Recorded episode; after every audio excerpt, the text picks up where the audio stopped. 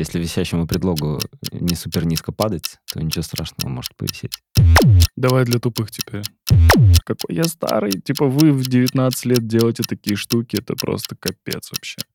Тёма пригласил, поговорил, сказал, что вот ты не вывозишь, давай-ка вывози. Я такой, так, пойду-ка вывозить. И он предъявляет тебе претензии, Жень, тебе надо больше тренироваться. И где сейчас эти кибернеты, да, собственно?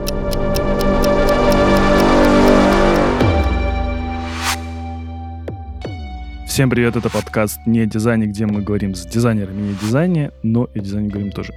Сегодня в гостях Евгений Панов, арт-директор студии Артемия Лебедева.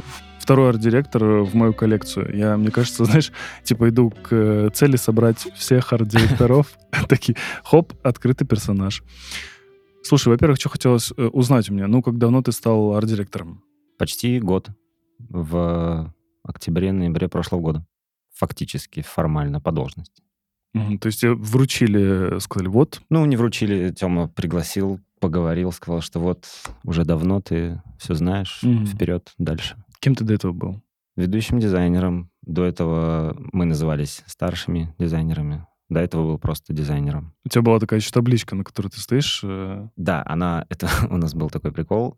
Группа старших дизайнеров сделали себе разные таблички. Например, у Паши Герусимчука была тупой качок. У меня была старший дизайнер и младший сержант, потому что я почти единственный, кто из них служил, и они меня троллили на эту тему. Но вообще путь очень простой от э, рядового простенького дизайнера. Самый простой путь в 10 лет, насколько ну, я типа понимаю. того, да. В какой-то момент вообще, ну, ты такой, я буду старшим дизайнером всегда теперь. Такого, наверное, не было, и я не особо расстраивался по этому поводу. Меня не страшила перспектива, например, не стать арт-директором в студии или где-то еще. Мне просто нравилось участвовать в любом объеме в тех проектах, в которых я участвовал. А ты помнишь первую проект свою? Я помню первая задача. Когда я пришел в студию, тогда студия постепенно заканчивала работу над сайтом Большого театра.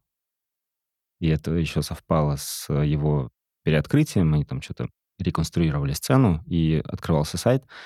Там были схемы залов, и нужно было сделать форму заказа билетов интерактивную, где ты мог выбрать место себе Вот конкретно. эти самые ужасные формы, которые я просто ненавижу. Когда ты заходишь, и вот у тебя тысячу мест, и ты такой, так, Да. нужно... Да. И прикол был в том, что визуальную концепцию уже сделали. То есть дизайнер нарисовал, как будет выглядеть кресло, как выглядит сцена, как они все вместе должны выглядеть. И предстояла самая сложная задача. Все кресла пересчитать, расставить в соответствии с реальной схемой, пронумеровать в слоях в иллюстраторе их правильно с точки зрения место-ряд, место-ряд, э, билетаж, не билетаж. Зачем это нужно было сделать? Чтобы отдать технологу, и чтобы он просто распарсив эти слои, мог их подключить к форме и беспроблемно настроить выбор места. То есть, чтобы ему не приходилось поверх картинки наверстывать дивами выбор мест. Он просто распарсил файл иллюстратора и превратил это в заверстанную схему. И мы с менеджером сидели, добивали эту схемку, досчитывали, перепроверяли кресло. За спиной у нас на огромном экране, это было еще на газетном, на седьмом этаже, на большом проекторе, велась прямая трансляция открытия Большого театра. И мы добивали эту схему, потому что, ну, она там запускалась, по-моему, чуть попозже, типа вот. Это была первая серьезная задачка такая, технического характера. Ты пришел на роль кого, ведущего Нет, я пришел на роль просто дизайнера. Просто обычный дизайн. Да, да. Ну смотри, во-первых, вопрос. Э, В студию берут э, джунов? Берут всех, кто умеет хорошо думать и решать задачки. Слово «джун» вообще, ну, мы его в обычной жизни почти не используем. Вот. Есть просто дизайнеры, которые умеют работать, которые со временем берут на себя все больше и больше обязанностей и перерастают из обычного дизайнера, там, ведущего или так называемого старшего. У них появляются фоточки на сайте студии. А до этого нет фоток. Ну, до тех пор, пока он не вывозит какой-то определенный объем, и пока, например, Теме из состава арт-директоров не покажется, что это человек, которого можно назвать ведущим дизайнером студии, его фоточка там, ну, не появляется. А это происходит обычно, когда объем ответственности и задач, ну, уже настолько велик, что уже становится понятно, что, ну, человек дорос. Ты помнишь, э, было ли какое-то вот тестовое задание, когда нужно было что-то отправить там, для того, чтобы тебя взяли на работу? Да. Тестовое задание было точно такое же, как сейчас. То есть формат моего попадания в студию был абсолютно такой же, по какой схеме сейчас ребята попадают. То есть просто висела вакансия. Я за студией давно следил. Тогда я еще был в Ульяновске. Я еще тогда только-только пришел э, с армии. Увидев, что на сайте появилась вакансия, я выполнил задание, отправил, и пришлось подождать. А что за задание было? Задание было про страницу оформления кредитной карты на сайте банка. Вакансия Кулинковича была, кстати. Я ее отправил, и параллельно с этим я еще отправил рассказ о себе со своим резюме, ну, типа в, в районе 30 контор в Москве, которые вообще дизайном занимались. Мне в течение месяца из одной из них ответили. Я просто поехал в Москву работать в этой конторе. И потом, пока я там работал, в течение месяца мне ответили студии. Меня позвали на собес из студии, и фактически вот в той конторе я поработал месяцок в Москве и уже пошел в студию. Ну, то есть там тебе было неинтересно? Или ты прям вот целенаправленно хотел попасть? Э? Ну, там просто не уровень студии. Где студия и где любая вообще другая контора, которая занимается каким-либо производством дизайна. Это вообще был не тот масштаб. Там буквально, ну, 8 человек, мутные перспективы, о которых, конечно, мне рассказывали, но в них не поверилось, поэтому я решил просто пойти в студию, как и хотел. Кстати, а вот знаешь, когда приходят люди э, в маленькие компании, им же обычно всегда говорят, что сейчас будет очень круто. Сейчас у тебя будет куча проектов, пожалуйста, не уходи. Ну, ну это, знаешь, такое, пожалуйста, не уходи, ну, типа... После того, как я сказал, что я, наверное, пойду в студию работать, меня позвали, мне руководитель той компании говорил, не уходи, я сделаю тебя арт-директором всей нашей конторы, будешь там и тем, и другим, и пятым, и десятым, но моя цель была, наверное, работать в студии, поэтому я просто пошел, не оглядываясь на эти обещания. И тебя собесил э, Сережа Кулинкович. Как это было? Он уже тогда был арт-директором? Нет, нет. Он тогда был э, дизайнером, наверное, ведущим уже Просто пообщались, он поспрашивал про мои работы. Он сказал, что почему меня вообще позвали, потому что я и еще один чувак решили задачу каким-то, ну, слегка нестандартным, отличным образом от других. Поэтому там, мы вдвоем из скольки-то попали вообще в зону собеседования. Просто пораспрашивал про проекты, я ему показал то, что у меня есть. Он поспрашивал, почему я сделал так или сяк, в, конкретно в каких-то макетиках. Потом мы пообщались еще с э, руководителем проектов в студии. Я ушел, и через какое-то время мне написали письмецо, сказали, приходи, мы согласны взять тебя на тех условиях, которые ты озвучил. Ты говоришь, я только пришел из армии. Каким образом ты попал в дизайн тогда вообще? Я до армии долгое время занимался дизайном у себя, так скажем, на районе в Ульяновске. Ну, где-то в институте, в колледже нас познакомили с такими вещами, как Photoshop и все такое. Вообще, по образованию инженер-технолог, и должен был строить самолеты. Когда где-то на экваторе обучения нас отправили на практику на завод, между прочим, Авиастар э, в Ульяновске, самый крупный завод, типа у нас.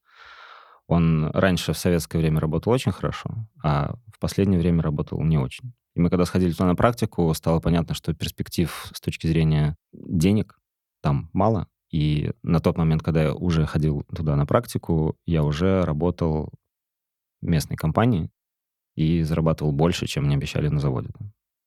В тот момент я понял, что, наверное, я останусь в дизайне и этим буду зарабатывать. И ты переехал в Москву? Нет, не тогда. Тогда после универа и поработав примерно полтора-два года вот в этой компании, я сходил в армию. Пока я был в армии, несколько моих друзей уже свинтили сюда, и я тоже такой подумал, ну, надо гнать. И поэтому разослал все свои резюмешки куда-либо возможно, и поехал. Ты приехал. Как тебя встретила да. Москва тогда? Ты помнишь? Помню. Самая первая ассоциация с Москвой — это картошка в Макдаке в сырном соусе на Тверской, на Пушкинской. В Ульяновске тогда еще не было Макдональдса. Не было. Вот этот путь почти там 9 лет, я посмотрел, в 2011 году ты пришел. 11-12 года они были такие достаточно богатые. А у людей было очень много денег, я не знаю откуда. Очень много денег было, я это точно помню. И все делали сайты. Причем не просто сайты, а какие-то прям порталы делали некоторые. Я помню, я в 2012 году работал в одной компании, которая сейчас уже нету. И у нас приходили просто обычные ребята, заказывали сайты там по 2 миллиона рублей. Ну, типа, для меня, я тогда только переехал в Москву, это был 12 год, и для меня там, я делал сайты за 10 до этого тысяч рублей. Uh-huh. А тут я такой смотрю, 2 миллиона. Я такой думаю, это что вообще за 2 миллиона можно сделать? В моих э, каких-то мечтах за 2 миллиона можно было дом построить, типа такой сайт, обменник, по-моему, там был какой-то обменник, типа, знаешь, там в WebMoney были, помнишь, такие, типа, Так, обменять да. на, на рубли, там Да. что-то типа того. И за это, ну, типа, нужно было заплатить 2 миллиона. Я такой, я сделаю это за 100 тысяч, можно. Это было очень странно. Ты помнишь проекты, которые были вот в те времена? Помню, это была Мега, Белая дача, вот это все. Мы для них делали один большой сайт, где всякие схемы расположения магазинов, все что угодно.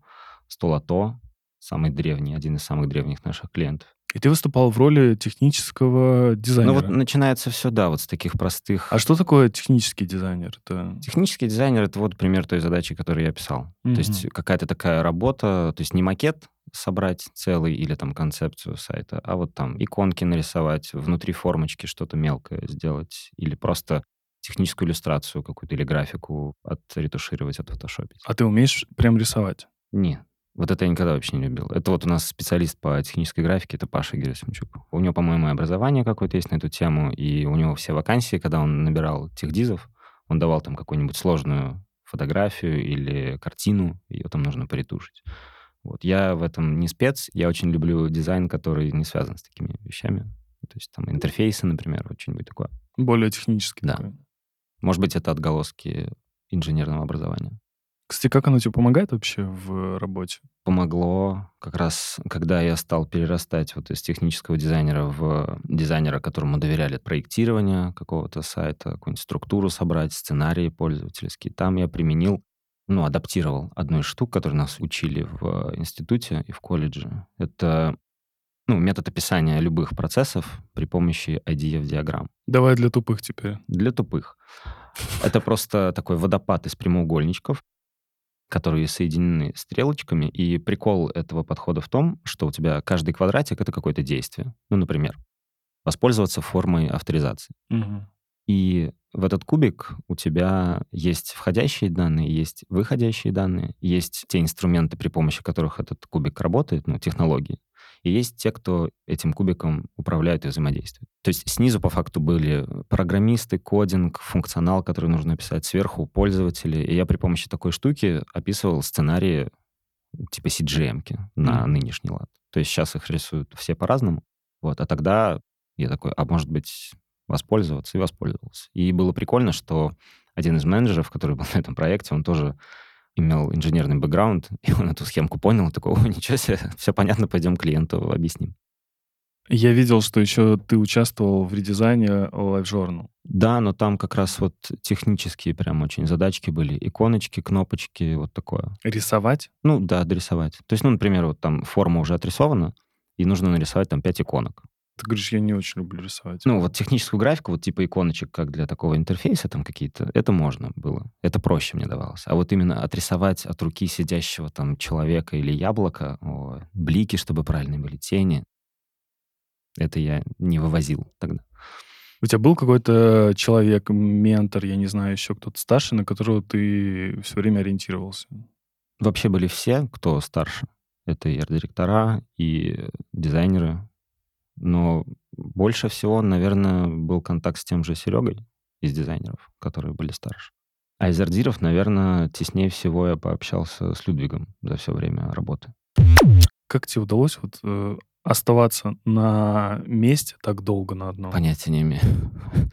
Однажды Людвиг в каком-то фильме про студию сказал, что мне всегда кажется, что этот корабль все время падает. Вот как в какой был юмористический сериал, там падал Боинг все время. И вот Да. Людвиг говорит, у меня ощущение, что вот Крутое студия- пике. это вот постоянное крутое пике, что все рухнет и взорвется. У меня тоже было постоянное почти всегда ощущение, что я здесь что-то делаю не так, там что-то делаю не так, и я прям вот чуть-чуть на краешке катапульты, которая меня отсюда сейчас выкинет со студии.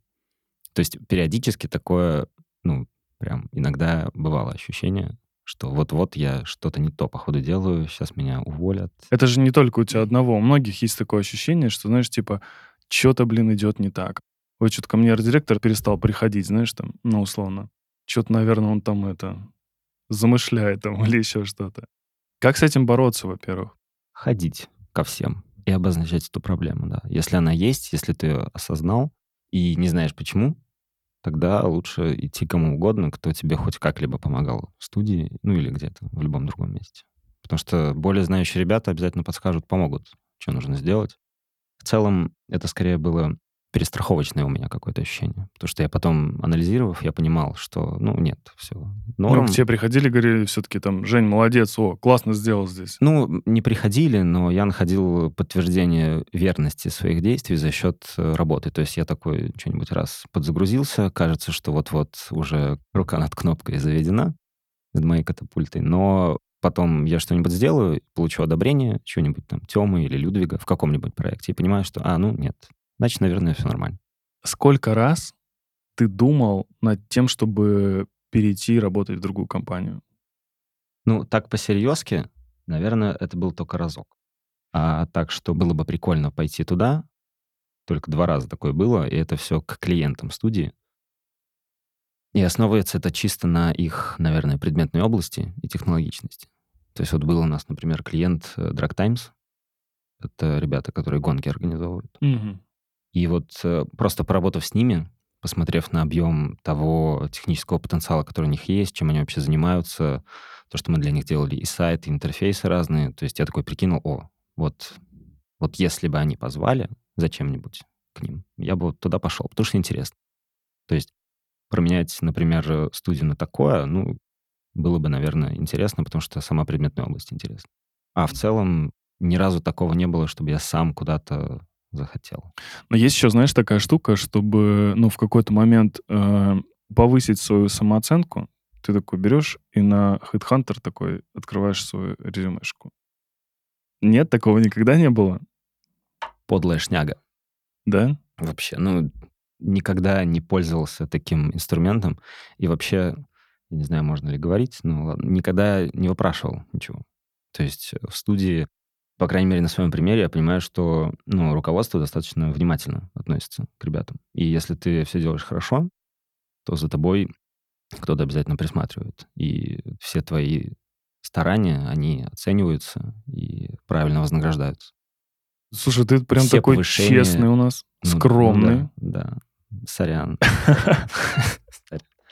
То есть, ну, все повышения по всем этим должностям. Ни разу не было такого, чтобы я пришел и сказал, мне что-то совсем не нравится. Ты ни разу не просил ни ЗПХу повысить, ни... Вот было разок в пандемийные времена, но... Но- обычно- но обы- аккуратно, обычное да? дело, да, но с извинениями. Но это все такое. Мне кажется, что должно работать как раз так, чтобы ты не должен просить. И мне это как раз, наоборот, нравится. То есть это не моя работа выпрашивать э, себе что-то. Я работаю, и меня оценивают. Если меня не устраивает, тогда я могу прийти и сказать, но мне могут сказать, что ты не соответствуешь. Твои ожидания... это норм? Ты, ну, ты такую критику хорошо принимаешь? Ну, конечно, это же руководство этой студии, и им управлять этим кораблем. И если им кажется, что мои ожидания слишком завышены, то они вправе это сказать, и я вправе это услышать и сказать, ну ладно, тогда мы расстаемся. Либо услышать, ты не вывозишь, давай-ка вывози. Такой, так, пойду-ка вывозить. Мне, знаешь, все время хочется услышать какую-то историю, э, вот, типа, как люди становятся арт-директорами, да? И я почему-то всегда это думаю как? Что ты вот работаешь, работаешь, работаешь, и потом в какой-то момент э, к тебе приходит руководство и говорит такой, слушай, мы вот э, все заслуги твои видели, вот все, что ты сделал, это все очень круто, теперь с сегодняшнего дня ты арт-директор. Но мне постоянно рассказывают, что ну, смотри, меня очень долго вводили в это все. То есть год я работал арт-директором, не арт-директором. Потом после этого как-то это все прошло. И вот эта радость, которая должна, ну, как бы прийти, ну, это же радостное событие, когда человека повышают. А еще и пик карьеры в компании, да, какой-то. И я все время думаю, ну, блин, вот это же должна быть какая-то магия же в этом. И ты такой, блин, я арт-директор теперь. Ну, магия происходит, когда тебе сообщают об этом. У меня не было такого, что вот ты говоришь, кого-то там долго подводят. То есть мне не обещали, давай-ка ты годик поработаешь вот так, и станешь арт-директором, например. Те обязанности, которые на меня возлагались, я их вывозил, и просто однажды Тёма написал, что «Го, поболтаем, есть тема для разговора». Я прихожу, и он говорит, что вот пора идти дальше, выше, в путь. И, собственно, я, я говорю, ну ок, погнали. Ну ок, Ну, ок. Ну, естественно, у меня там внутри термоядерный взрыв, но я, типа, держался, сказал, ну, ок, да, все, там, типа, ну, уточнил пару вопросов и Это точно? Работать. Это точно? Ну, все, я пошел. Да, ок. Да. Что ты чувствовал тогда? Вахнул я очень сильно. После его письма я понял, наверное, о чем будет разговор. То есть там, собственно, два варианта. Либо катапульта, либо арт-директорство, как мне казалось. И чувствовал, наверное, ну, большой прилив э, сил, эмоций, адреналина, потому что это, ну, прикольная новая глава.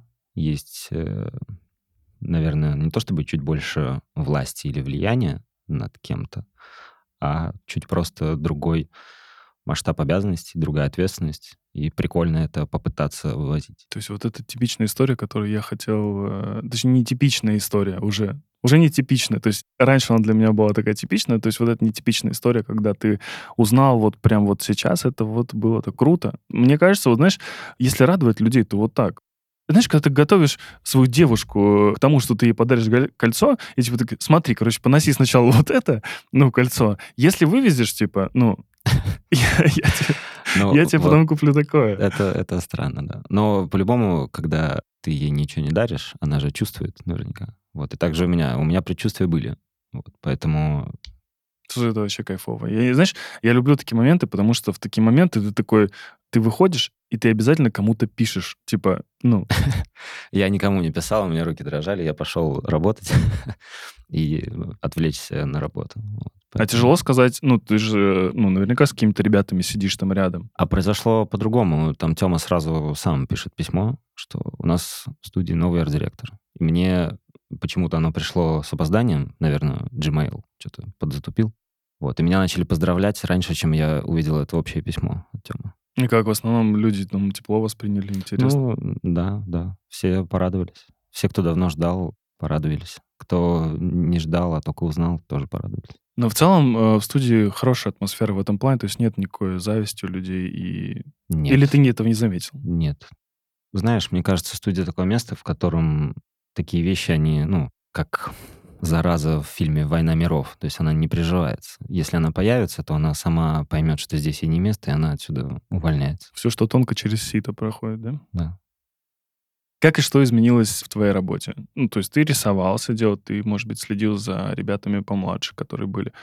Что должно было дальше произойти? Какой должен быть следующий шаг? То есть какие-то ну, обязанности? Каких-то новых обязанностей мне не обозначили, потому что я их, собственно, знал, чем занимаются директора у нас и какая зона ответственности. Наверное, по прошествии вот этого времени, которое прошло уже почти год, наверное, я стал увереннее в себе просто.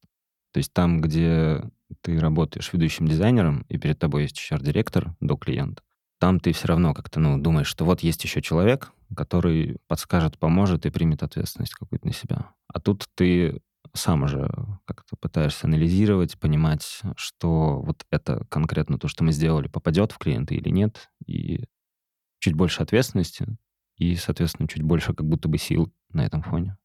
Я слышал такую историю, что в студии работают, э, ну, люди начинают работать там часов с 11-12. Как работаешь ты? Примерно 11-12, 8-9 плюс-минус. До 8-9 вечера. Это ок? Да. Некоторые работают ночью вообще. У нас был технолог на одном проекте, который кодил с трех утра там до 10-11 вечера, и мы его не видели. Но результат каждый раз утром был, мы его обсуждали, и на ночь ему накидывали правок. Кстати, частый вопрос на собесах, когда приходят внимательные ребята, они спрашивают, у вас, правда, шестидневная рабочая неделя, у вас, правда, то или все? Спрашивают про график работы, и мы всегда рассказываем, что у нас главное, чтобы задачи делались, а график работы, можно договориться о чем угодно.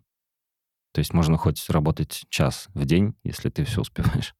Сколько времени ты уделял работе?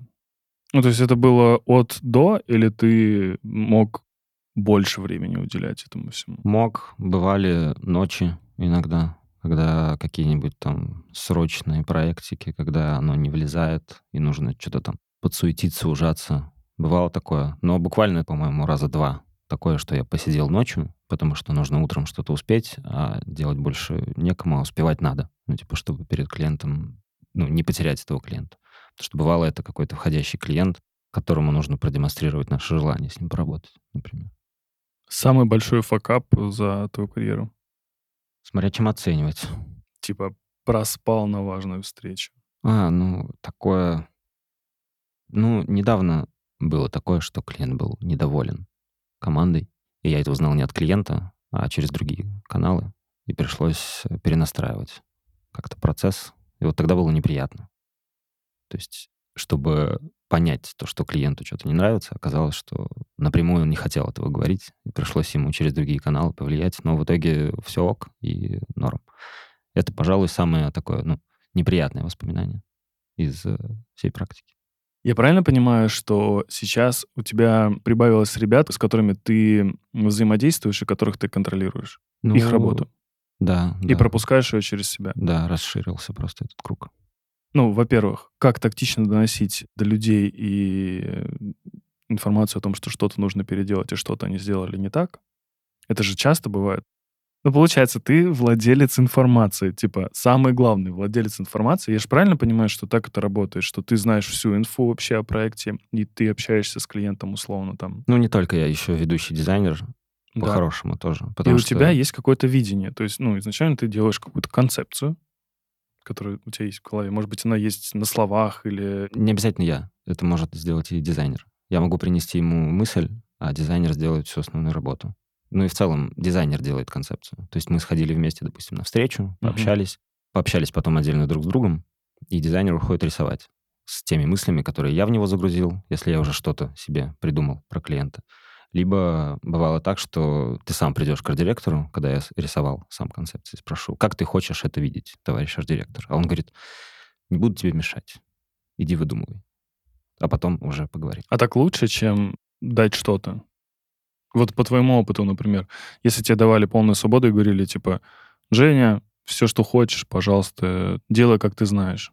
Или когда тебе давали какие-то конкретные, там, хотя бы вводные, ты такой, ну, вот с этим я уже могу работать. Наверное, и так, и так норм, и так, и так получалось работать. То есть э, зависит, наверное, от ситуации, от клиента, от настроения всех участников. То есть если, ну, мало ли там у ардира нечего сказать было, или он был не в настроении и решил отложить на потом свои вопросики и вводные. Вот и такой, а, нет, иди поделай, пока потом пообщаемся. И тот, и тот путь хороший. Я думаю, нет лучшего из них. Как ты даешь правильную критику? Это хорошее упражнение, которым я уже занимаюсь год. Вот когда даю какую-то обратную связь, ставлю себя на место дизайнера, ну, как бы я это интерпретировал и пытался вносить правки.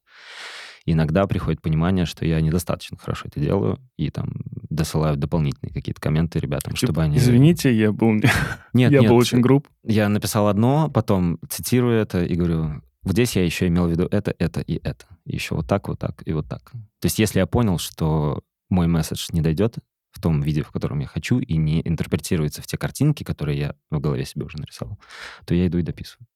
Но это вот как раз тот самый новый уровень э, и ответственности, и сил.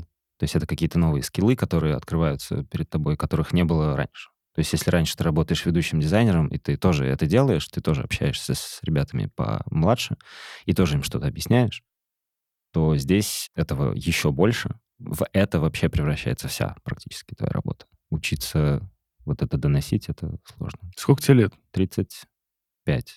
Когда ты смотришь на работы молодых ребят, не кажется ли, что они реально сейчас крутые просто какие-то все? То есть, типа, они год в дизайне, но они уже, как, ну, типа, визуал они делают... Нет? Не все. Ну, типа, я не говорю сейчас про техническую сторону, типа, знаешь, когда нужно думать. Но вот э, я тут недавно был, короче, на конкурсе на одном. Пригласили меня пожурить. И там были юниоры, собственно. То есть это ребята там, ну, молодые ребята. И я охренел просто, извините меня, за вот этот визуал, который там был. Потому что, ну, где-то 5 из 10 работ, ну, это прям топ. Наверное, если я буду вникать в какие-то там тонкости, если я буду смотреть и разбирать это все, наверное, может быть, я еще так, ну, типа, ну, здесь что-то не то, там что-то не так. Но когда это, знаешь, какой-то выдается такой перформанс, то есть там была презентация, собственно, и на 30 секунд буквально видос, короче, там, где, типа, все крутится, я не знаю, как это называется. Пусть это будет шоу-рил, я не знаю. Мгм. Шоу-рил этого проекта, типа. Мгм. И я такой, вау, типа, это так прикольно. И я такой, я, ну, типа, я так не смогу. Ну, а я как раз вот э, ухожу из дизайна в целом. я такой, какой я старый. Типа вы в 19 лет делаете такие штуки, это просто капец вообще. Ну да, они не продумывают. Знаешь, там есть люди, которые там накидали им... Причем я... Типа, как вообще увидели это там? Ну, те ошибки, типа там, ой, у вас там паддинги, ой, у вас там... Сейчас я скажу слово. Интерлиньяж. Вот, у вас интерлиньяж там, что-то там. Я такой думаю, господи, интерлиньяж. Во-первых, почему вы это так называете? Ну, как бы мы мы в диджитале, да, немножко, я не знаю, ну, типа, по-старперски немножко звучало, от молодой девочки, причем был комментарий. Mm-hmm. Может, я такой старый, что не вникаю, знаешь, вот в эти вот детали, ну и как бы и ребята вроде как делали, знаешь, не для того, чтобы сдать кому-то работу, типа, за деньги, там, это был конкурс, блин, типа, ну, у вас висячие предлоги, ну, ёб налево просто, знаешь, типа, ну, ну и что? Я уверен, что это собирается все на коленке за одну mm-hmm. ночь, потому что вот завтра презентация, и мне нужно что-то это сделать. Эти висячие предлоги — это вообще последнее. Типа, о чем ты будешь помнить? Про висячие предлоги есть э, хороший прикол. Давай. Если висящему предлогу не супер низко падать, то ничего страшного может повисеть. Кайфово. Вот, кстати, запомните, пожалуйста. Но в целом я это тоже не люблю. То есть, когда я вижу, бросается в глаза кавычки свешенные, тоже хочется. Предлоги, чтобы не висели, тоже хочется. Но вот однажды, по-моему, один из дизайнеров молодых принес мне эту мысль с одного из курсов, и мне понравилось. Слушай, красавчик. Да.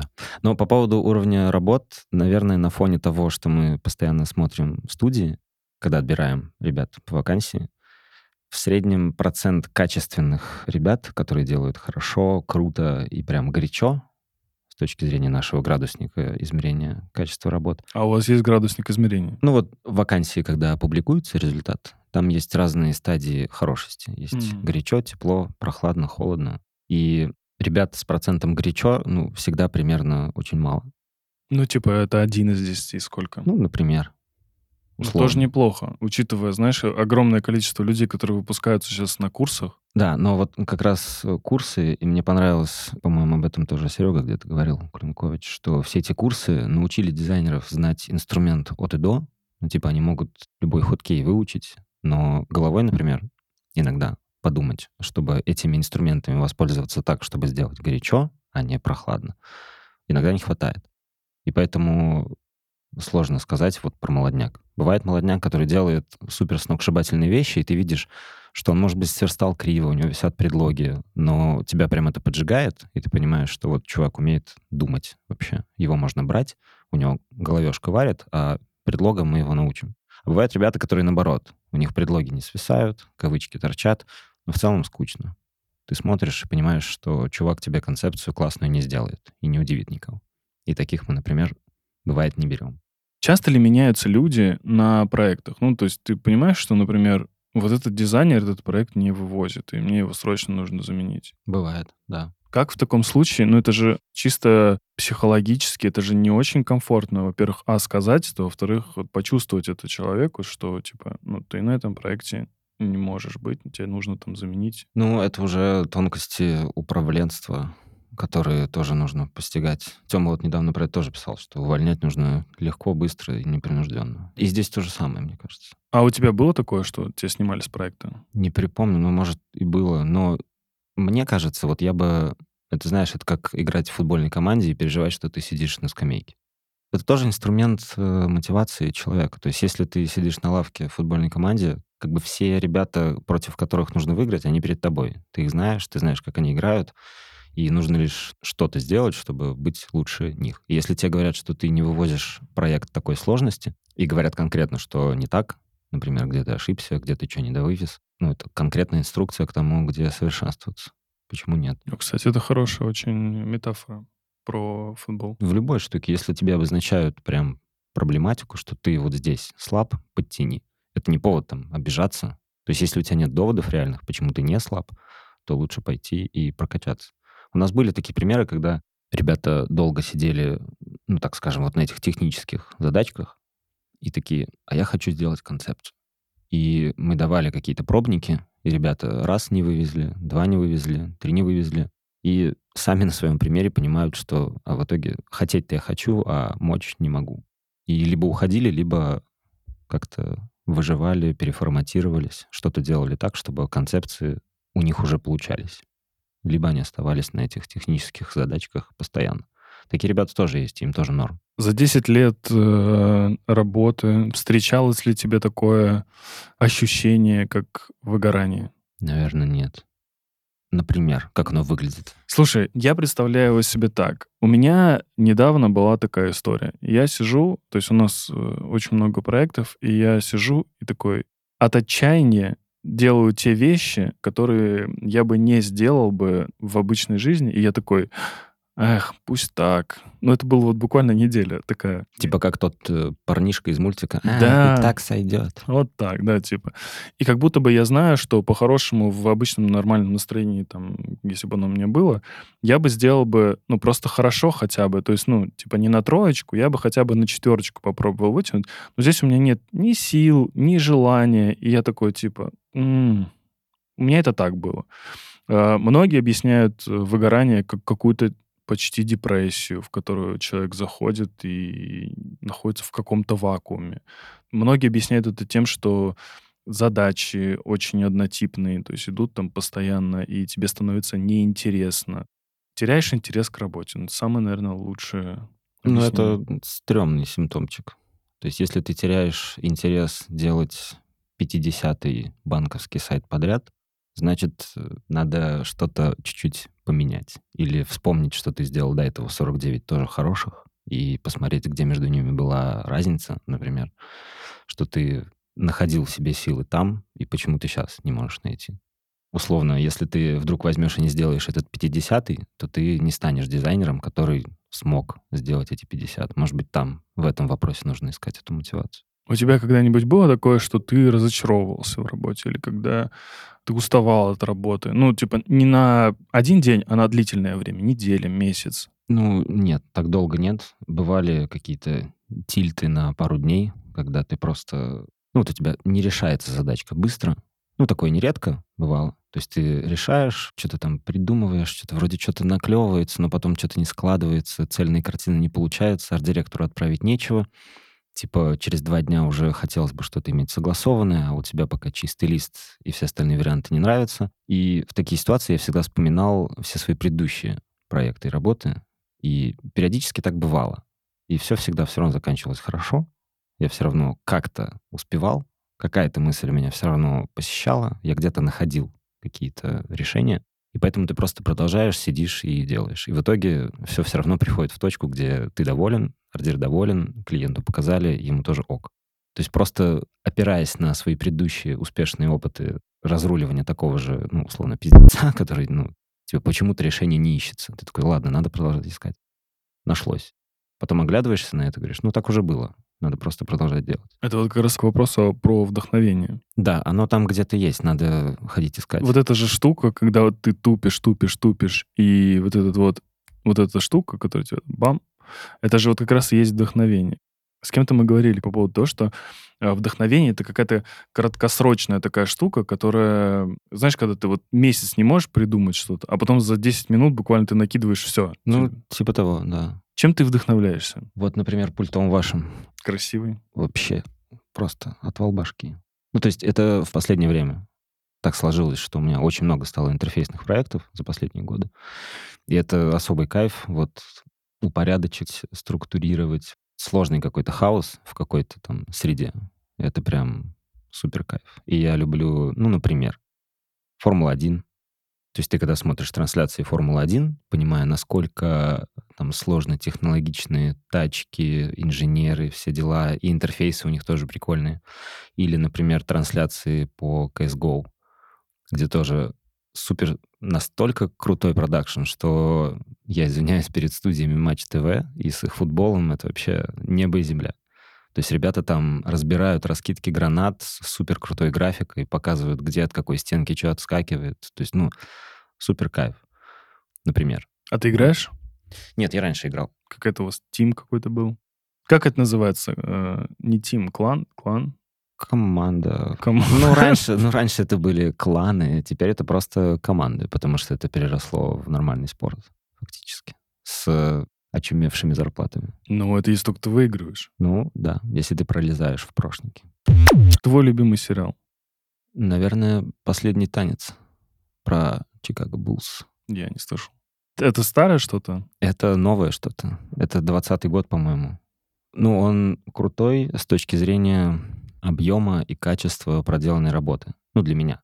Можно такой сериал, наверное, снять про любого спортсмена в мире или про любого человека даже.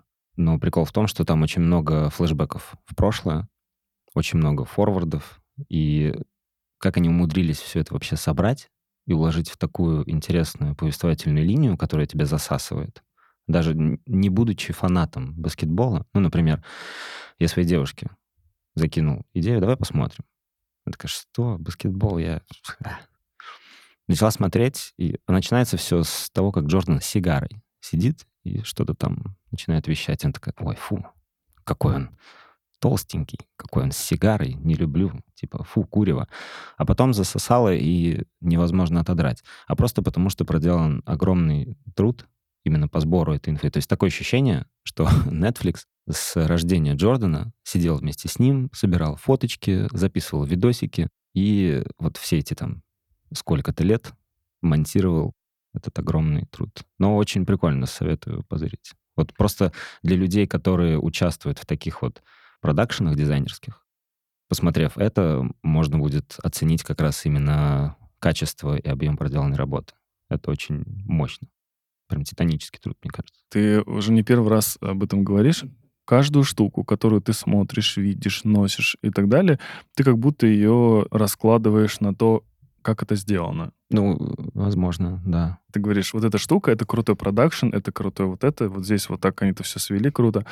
Как ты с этим живешь? Это же, это уже прям, вот знаешь, прям техническая прям история, прям вот... Э... Ну, да, но, видимо, такой склад ума вот инженерный, который требует этих сложных вещей, и слишком простое, оно может так не вдохновлять. Ну, хотя, смотря что, некоторые простые вещи тоже могут вдохновлять. Какой-нибудь прикольно сделанный стул. Все, давай, давай, нет, стоп, стоп, стоп. Давай тогда фильм, самый лучший фильм, который тебе больше всего запомнился и нравится. Сейчас мы где-нибудь найдем, понимаешь, вот это простое. Но тут много, на самом деле, конкурентов. Лучший назвать я не могу. Их Давай один много. из лучших. Давай назову два. Например, «Зеленая книга». Книга. «Зеленая книга». Так. И «Интерстеллар». Почему «Зеленая книга»? Потому что одновременно очень душевно, просто и по-человечески, где два человека, которые вообще ну, в жизни не должны были никак встретиться, они встретились и подружились. Ну и проблема, которая, на фоне которой они живут. Мне почему-то кажется, что всегда это из разряда вот один плюс один, вот типа вот такого кино, нет? Один плюс один, на мой взгляд, хуже на этом фоне. Он менее, может быть, эстетичнее снят. То есть «Зеленая книга», она прям очень красивая, помимо сюжета, помимо той расовой проблемы на фоне, она еще красиво снята, очень. А «Интерстеллар», он э, приколен тем, что там главный герой говорит, что мы стали землеройками, а были исследователями. И там скорее это нравится в фильме, а не, ну, какая-нибудь, может, абсурдность с точки зрения физики, а вот этот вот э, устремление туда, куда-то там, в неизведанное. И то, как это подано, это прикольно. Эти моменты, когда они возвращаются к чуваку, который их ждал 22 года, это вообще... То есть ты, пока сцена идет, ты вроде, а, ну все быстренько, быстренько, они вернулись, и 22 года. И такой... Мне очень нравится концовка, на самом деле.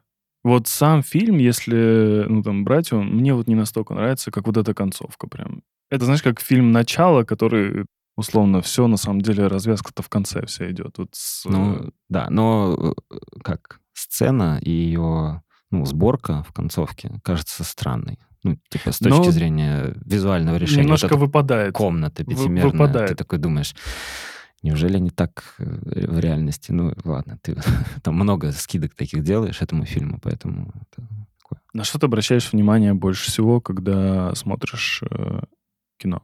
Наверное, на свои ощущения. То есть, если мне нравится, хочется продолжать, то да. А если хоть чуть-чуть интерес теряется, то уже неважно, что перед тобой там. Ты можешь по титрам э, понять, э, классно ли будет фильм или нет? Наверное, понять, хороший фильм будет или нет, мне кажется, невозможно, потому что чуваки могли не уделить этому внимания или денег и сделали какой-нибудь ну, формально аккуратные титры, а фильм будет еще круче.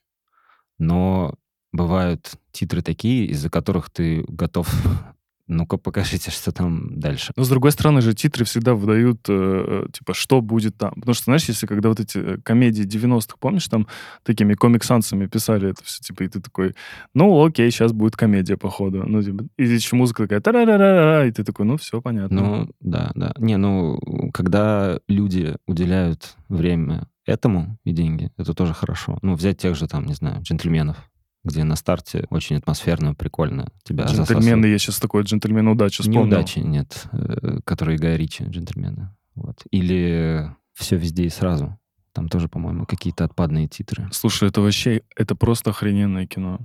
Ну, типа, я прям проникся. Это прям очень сильно было. Ну вот тоже не то чтобы лучший фильм, но он может стоять в ряду тех, которые я пересматриваю. Это «Не смотрите наверх». Да, я понял, я смотрел, да. При этом э, я смотрел его не один с девушкой и с ее подругой, и они уже на второй минуте начали переглядываться и отказываться от просмотра, а я сопротивлялся, и мы все-таки смотрели. И я получал удовольствие, они куксились. И... Не, он крутой. Он Очень крутой. прикольно. На самом деле прикольный фильмец тем, что можно на любую тему положить спич главного актера, и будет здорово. Смотри, э, в этом сезоне у нас э, появилась новая рубрика от э, МТС дизайна, где мы, у нас есть блиц, и мы стараемся отвечать максимально быстро. По возможности быстро, коротко. Э, Если будет не очень быстро, не очень коротко, это будет, ну, ничего страшного, но типа... Давай начнем. А, Что ты не любишь в своей работе? Мало часов в сутках. Три самых интересных или талантливых дизайнера, по твоему мнению. Серега Кулинкович, Андрей Майков и Штефанец пусть будет. А, Что бы ты посоветовал себе в 18 лет относительно карьеры или работы? Работай где-нибудь, пожалуйста.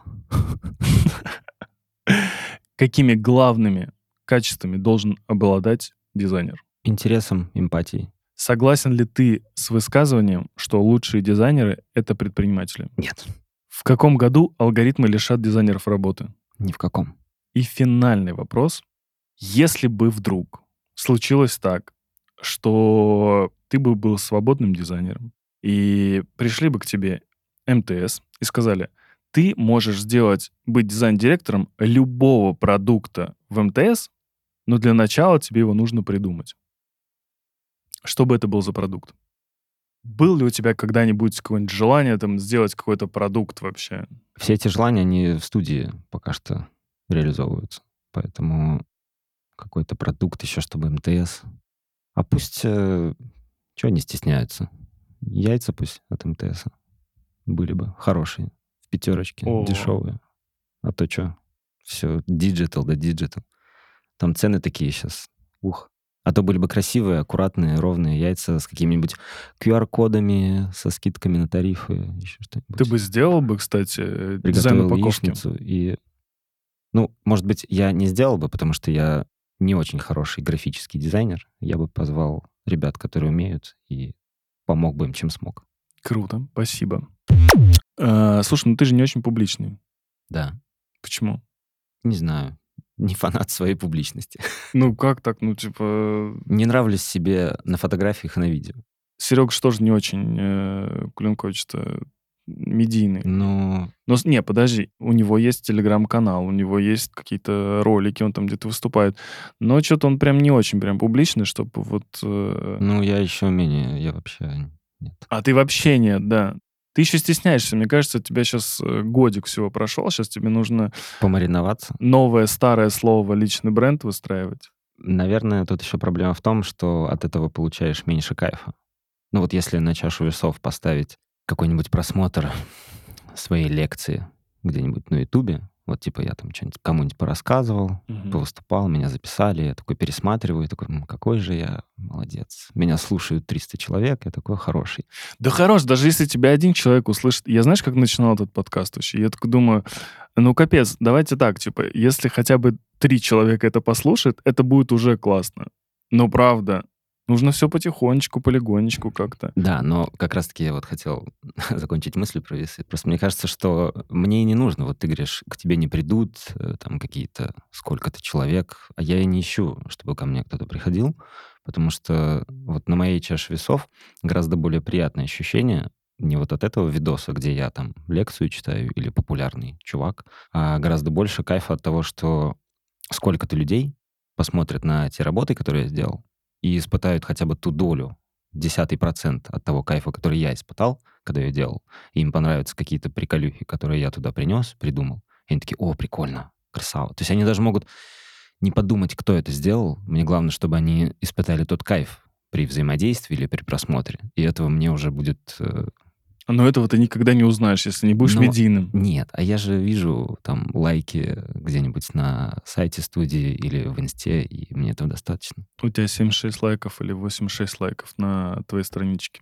То есть как минимум 85 человек уже... Ну, неизвестно, кто это. Возможно, это только работники студии все. Но тем не менее, видишь, люди приходят, замечают это сердечко и... Да, может быть. Ну, короче, я скорее вот человек ремесленник. Мне гораздо больше кайфа доставляет делать. И, например, на той же практике учить дизайнеров чему-то там полезному, крутому, теоретизировать. Ты хотел Дизайн. бы до полтинника доработать э, в студии? До полтинника лет? Ну, не тысяч же. Ну, такой, ты хотел бы до полтинника? Ну да, у меня сейчас зарплата десяточка, поэтому... Ну да, До полтинника я бы было бы неплохо. Не, ну в целом-то, наверное, да, я бы и до 150, наверное, не прочь был поработать в студии. Если я буду работать в студии до 150, и она будет все еще жива и все еще дышать так, как сейчас дышать, это будет круто. Если она будет жива, значит, жива индустрия, значит, все ок. Закончить карьеру и выйти на пенсию в студии тоже нормальная тема. Кстати, еще же не было ни одного дизайнера, который вышел на пенсию, наверное, в России. Может быть. Надо провести соцопросы, наверное, какие-то. Какое-то исследование надо сделать по этому поводу. Да, наверное, еще не- нет никого.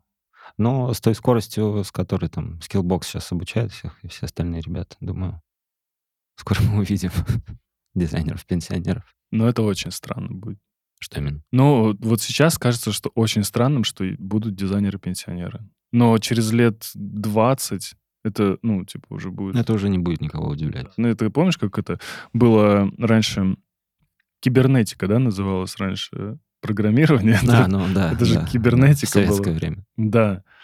И где сейчас эти кибернеты, да, собственно? Ну, я думаю, к тому времени, когда будут пенсионеры-дизайнеры, уже будет чуть другой, более прогрессивный процесс дизайна. Вот, мне кажется, нейросеточки поближе к дизайнерам подойдут. Дизайнеры с ними подружатся поплотнее, и это будет уже другой мир совершенно. То есть там дизайнер может стать уже более таким понятным видом сотрудника на HeadHunter. Это Вот. сейчас он кажется таким, ну, типа, молодым каким-то чуваком, который, ну, просто не пойми кто. Ну, не слесарь, Мгм, короче. мгм. Типа, недостойная профессия, якобы. Можешь отгадать дизайнера по одежде? Есть какие-то стереотипы? Ну, я слыхал только один, что-то там про черный дресс-код, но А про кроссовки? Не слышал такую теорию, что дизайнеры предпочитают New Balance и Nike? у меня рибок. Да? У меня Nike. Но, Но видишь, ты арт- инженер, а не дизайнер. Ну, ты поэтому арт-директор, а я дизайнер. Поэтому- Вот. Такого не Вот встречал. почему, кстати. Такого не встречал. Был бы ты дизайнером сейчас, у тебя был бы Nike. А ты Но пока я был арт-директор. дизайнером, у меня не было Nike. Никогда. Ты все время Рибок носил. Адидасы были. Nike, по-моему, ни разу не было. Ты самый молодой арт-директор в студии. Может быть, не уверен. Не знаю, сколько лет Диме Фролову. И, ну, с Пашей мы, по-моему, одногодки. Ну, На фотографиях ты кажешься прям... Ну, мне все говорят, что я в какой-то молодильный чан упал. Хорошо сохранился. Тебя приглашают на выступления на какие-то? Бывало, но я сливался вот как раз по причине того, что это все-таки это даже, наверное, не то чтобы не любовь своей публичности, а то, что это меньше кайфа. На это нужно время. То есть ты должен соответствовать каким-то ожиданиям, ты должен что-то придумать, что-то описать, что-то теоретизировать, о чем-то рассказать. И для этого как будто бы нужны еще достижения какие-то более существенные, чтобы тебя... Сколько у тебя работ, напомню? Ну, в студии Да. 98, по-моему, 10 проектов в год. Почти. возможно. Но бывало по-разному. Я как-то раз насчитал 17-18. 98 проектов, и тебе нечем гордиться. Гордиться есть чем. Я говорю, что не факт, что из этого мне хотелось бы собрать какой-то материал для рассказа. Мне бы хотелось, чтобы проектов в следующем году было, например, лучше 200. И каждый проект сам про себя пусть рассказывает. А я не хотел бы тратить время на теоретизацию. Надо же обычно тебя зовут и просят придумать какую-нибудь там тему рассказа. Типа, ты должен как будто бы принести людям какую-то эврику или что-то такое. Ну, знаешь, у меня просто сложилось такое впечатление, ну, опять-таки, может быть, оно такое, знаешь, очень э, коммерческое, может быть. Тяжело после себя, особенно если ты digital-дизайнер, крайне тяжело после себя оставить наследие какое-то. Это, ну, практически невозможно. Потому что за любым твоим дизайном будет чей-то редизайн. Любая, практически любая работа, она будет переделана. И все, что от тебя останется, это, возможно, какие-то интересные мысли твоих лекций, выступлений. Может, может. Возможно, я просто до этого еще не дорос, чтобы в меня это вмещалось, и чтобы мне это приносило супер удовольствие. Я перед тем, как сюда пойти, я с Серегой пообщался. И... Я перед тем, как тебя позвать, с Серегой пообщался. И он мне сказал, что с чего-то, может быть, надо начинать. Я говорю, ну да, попробую. Это правда, это правда. Не знаю, может быть, э, этот подкастик меня на что-то натолкнет, и я стану более живым и подвижным в этом плане. Но пока, наверное, просто не дорос. Может, и не дорасту никогда. Может быть, я найду способ оставить след в истории. Даже пусть все мои там студийные проекты кто-то переделает, какие-то другие дизайнеры сделают редизайны, но, может быть, мы сделаем какие-то продукты еще, которые кроме меня никто не переделает. Я пока об этом не парюсь и не переживаю, что это какая-то якобы упущенная возможность. Ты когда-нибудь думаешь о том, э, что для дизайнера или арт-директора, ну, тебя именно, является счастьем ну, в профессии? Счастье — это... Когда твои решения востребованы, и доходят до пользователя в том виде, в котором ты задумал, и работают в том виде, в котором ты задумал, и решают их проблемы, о которых они тебя просили решить их. Вот, наверное, это... Тебе э, не кажется, что, ну, твоя, возможно, честность, порядочность, стеснительность мешает тебе в реализации еще больших проектов? Возможно. Она, возможно, и в жизни мешает где-то. Но пока так, как есть... Я, знаешь, еще задавал вопрос Сереже Кулинковичу. Говорю, а что ты в жизни ненавидишь? И он сказал, ну, я не могу так сказать, что я ненавижу в жизни. Я говорю, «Ну, ты можешь сказать, что ты любишь в жизни? И он говорит, да, я могу сказать, что я люблю, но я не могу сказать, что я ненавижу. То есть у него нет ничего. А что ты любишь и что ты ненавидишь?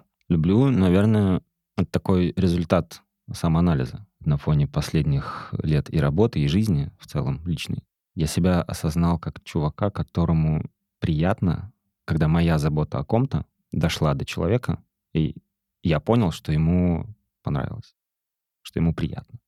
То есть заботиться о ком-то, вот, наверное, это то, что мне доставляет кайф. И заботиться можно о семье, о близких любыми жестами. И можно заботиться вон, о клиенте, о пользователе, которому ты там хороший интерфейс сделал. Это, наверное, ну, типа, такой самый прикольный вид кайфа, который я испытываю.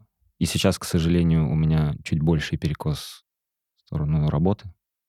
Мне хочется чуть больше в личной жизни уделить внимание близким. Мне кажется, всегда вот эта история с э, повышением связана с нарушением вот этого, знаешь, пресловутого work-life balance. Да, да.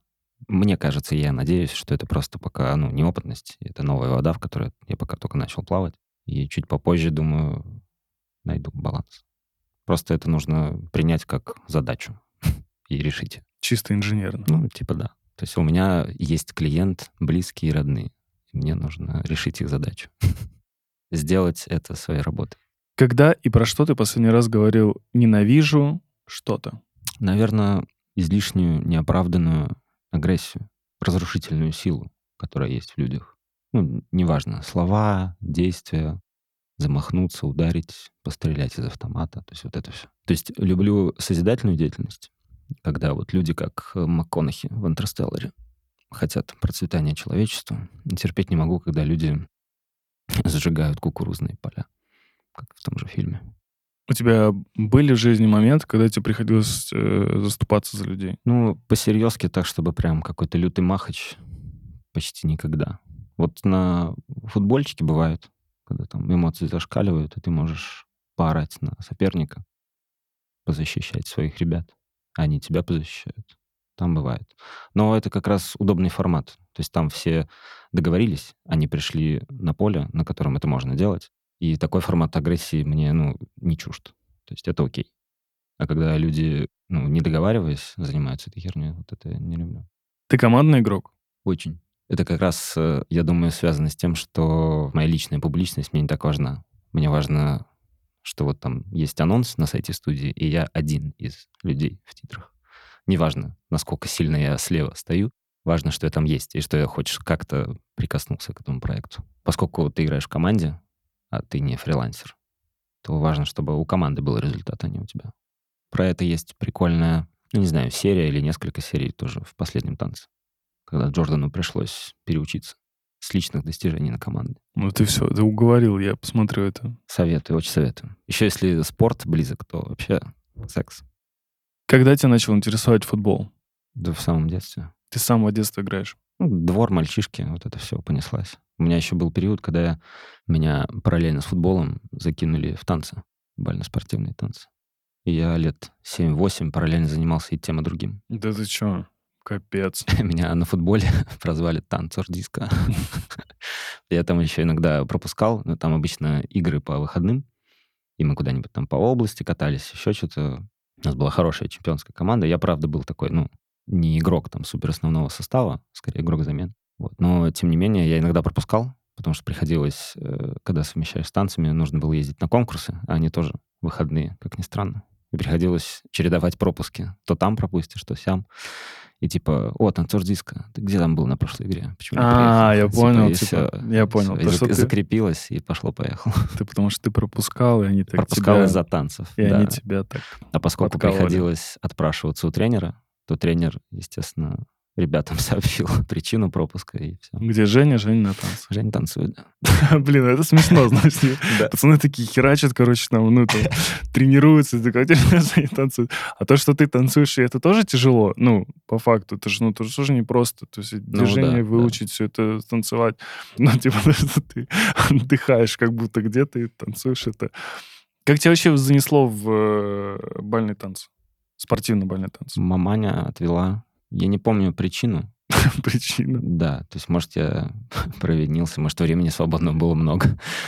Вот, но как-то что-то она отвела в местную школу, и все, прижилось, и пошло-поехало. Ну, какие-то заслуги? По танцам было второе место по области Ульяновской один раз и все. Может быть, пару раз мы еще выходили в своей категории в какие-нибудь там полуфиналы, но... А можно я не, спрошу? Не мне, мне говорили, что это очень коррумпированный вид спорта. Насколько я знаю, вполне себе, потому что у меня девушка, ну, почти жена уже, она занималась побольше, она покруче. А вы там и познакомились? Да, мы там познакомились. Капец! Ну, это прям судьба была пойти туда, получается. Возможно. Круто. Вот, и она там поплавала в этой воде побольше, и по ее словам, да. Там даже, знаешь, можно сказать, не коррумпированный, а просто очень дорогой спорт в целом. Да, То есть да, даже да. если ты без, там, я не знаю насчет взяток, потому что свечку не держал никогда, но в целом, чтобы стать качественным чуваком, то есть тебе нужно приехать в Москву, а она этим занималась в годах там каких-нибудь восьмых, седьмых, девятых, и приехать в Москву из Ульяновска на какие-то деньги, найти их, оплатить здесь препода, с ним позаниматься, чтобы ты был топчиком. Вообще, костюмы, ну, обувь, и... все А, слушай, дорогое. сколько это вот стоит, правда, вот костюмы, обувь, сколько это стоит? Ой, не знаю сейчас реальных ценников, но ну, типа, это я очень бы сравнил, дорого. это не, вообще не футбол. Угу. То есть в футбол ты вот можешь пойти там в любую сейчас э, любительскую секцию и позаниматься, ну, не за копейки, но недорого. А пойти к преподу по танцам, чтобы стать топчиком, прям вот и зарабатывать на этом, может быть, и быть там в финалах где-то, это вообще жестко. Это как теннис. Иди попробуй в теннисе, стань первым. Ой, да, там что-то, по-моему, история вообще... И то же самое хоккей. Вот хоккей, казалось бы, можно спокойно на выдохе заниматься, но у тебя огромная сумка, которая стоит таких денег, которые там с тем же футболом вообще несоизмеримы. То есть, ну, футбол там бутсы купил и в путь. А тут ну, а ездить на сбор, это же тоже денег стоит. Вообще спорт э, в наше время, можно так говорить, в 33 года вообще? В наше время секция стоила какая-нибудь спортивная 15 рублей. Ну, типа... Я даже не знаю, сколько у меня секций стоили, потому что не я их оплачивал. Это я сейчас могу сказать, сколько я там трачу на свой футбол ежемесячно, а тогда понятия не имел. Тогда, например, бутсы условные было хрен достанешь вообще в то время в детстве. Приходилось в каком-нибудь Тольятти через знакомых, что-то кто-то привез. Потом эти бутсы, вы еще даете друг другу поиграть в них, потому что что такое бутсы вообще нормальные? Не с китайского рынка, эти шиповки какие-то задрипанные. Резиновые такие прям очень. Да, которые стираются после второго использования. Представим, что у тебя есть уже взрослый ребенок, которому 18 лет. Кем бы ты хотел, чтобы он был? Дизайнером или футболистом? Обязательно ограничиваться двумя этими ипостасями. Есть какой-то еще третий вариант? Я бы лучше предпочел, чтобы мне ребенок сам сказал, что «Батя, я хочу быть вот этим чуваком, это очень перспективно». А ты, кстати, И вот... доказал бы мне это. А ты хочешь Например. быть батей или папой? Да неважно. ну, батя, ж он такой. Ну, батей, наверное, когда он уже вырастет, когда ему будет не 18, когда ему будет 30. Тогда я для него буду, наверное, батей. Батек. Да. То, что сейчас я папу папой уже, наверное, он мне батя уже. Я бы был рад, если бы ребенок мне однажды пришел и сказал, пап, смотри, есть супер профессия, вот такие-то перспективы, такие-то нужны инвестиции, вот такой-то бизнес-план. Это супер гуд. Потому что, когда я гонял в контру в детстве, тот же самый батя, он в это, естественно, не верил. Он говорил, что ну ты фигней какой-то занимаешься. Ну, я это понимаю, это нормальная позиция человека, который не сильно знаком с этой индустрией. А сейчас, по факту, чуваки зашибают хорошие бабки. Даже будучи не, не на супер-про уровне, можно иметь неплохую зарплату, которая вполне сопоставима с какой-нибудь зарплатой рядового офисного сотрудника. И при этом просто гонять в контру, тренироваться каждый день с пацанами и все такое.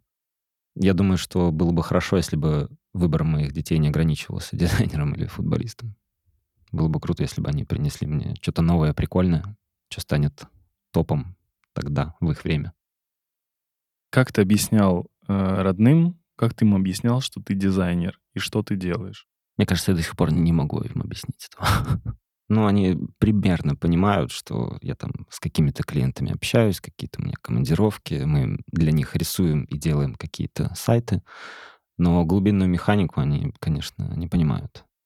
То есть они не настолько вовлечены в этот процесс. Они понимают простую механику, вот посадил на огороде, вырастил, продал, или там вот бухгалтер, норм. А вот это, ну, потому что они не тесно просто связаны с этой инфраструктурой вообще интернета, техники, и им это тяжелее заходит, поэтому им сложно. понять. Я когда маме говорю, ну смотри, ты пользуешься вот Wildberries, вот представь, что я рисую примерно то же самое, что ты видишь, но только не Wildberries, просто что-то другое.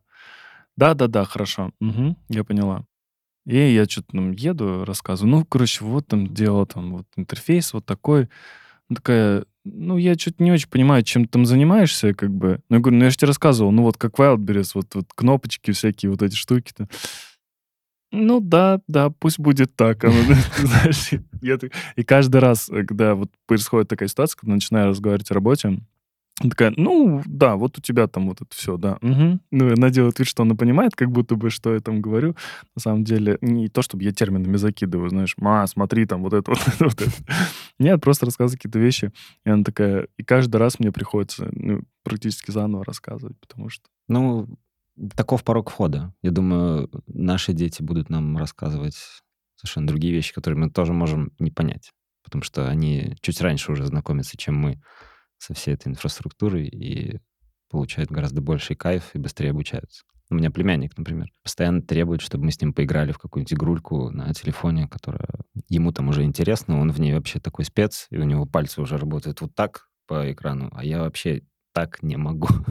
У меня другой паттерн общения с телефоном. У меня паттерн вообще... С... Я, кстати, до сих пор не могу приноровиться к э, новым приставкам, потому что, мне, знаешь, это... Я помню Дэнди там и э, эту Сегу. Мгм. Вот, ну, типа, вот здесь четыре кнопки, вот здесь джойстик, типа, вот для меня вот это ок. А вот это уже там PlayStation 5, вот это ты берешь тут пульт управления, вот этот вот, знаешь, космическим кораблем, и ты такой, так, блин, жж». это вот Dreamcast раньше были такие. Мгм. Не знаю, помнишь ты, не помнишь Конечно, да, Dreamcast? конечно. Когда они такие, я играл в Crazy Taxi, они такие тоже здоровые, массивные такие эти, у них э, джойстики. Вот, и он такой начал вибрировать, у них Мгм. сумасшедший просто как. По-моему, там была чудо-игра Rush 2049, где нужно было на бешеных тачках собирать всякие монетки. Я играл в Crazy Taxi. Типа, ты ездишь, собираешь клиентов, подвозишь их, там какие-то Да, монетки. да, было, было, да. Точно. Crazy Taxi было, но я не это. Я имею в виду другую гамульку. Там вот прям типа Need for Speed э, начального уровня. И, э, да, и там прям такие дикие какие-то горки, ты взлетаешь, тебе нужно было перевернуться, три флипа сделать, и за это тебе давали очки. Типа. А я еще имел в виду, что племянник, он вот при помощи сенсорного экрана, он играет типа вот как-то вот так. То есть это даже не джойстик PlayStation, это вот, вот этот экран, где у него каждая рука — это паук, и ты смотришь, и он предъявляет тебе претензии, Жень, тебе надо больше тренироваться. И ты такой смотришь, как это работает. Типа. У меня моторика даже так, ну, не складывает пальцы. Да, Типа, ты давай попрактикуйся до следующей недельки. Я когда приеду, мы с тобой еще поиграем. зарубимся. Да. Любимая группа или исполнитель? Не могу назвать прям одну. Самое крайнее, что ты слушал? Это будет смешно и, не внеза- и внезапно. Но Так. это был Илья Соболев, бог с русскими. Да ты что? У меня есть и такое, да. И он, Илья Соболев, там лежит в этом плейлисте, который называется у меня «Рашка». И в нем есть э, и он, и скриптонит в перемешку, и Ваня Дорн там был. Ну, короче, все славянские ребята в перемешку. И вот там сейчас последним оказался Соболев в шаффл режиме. Это смешно.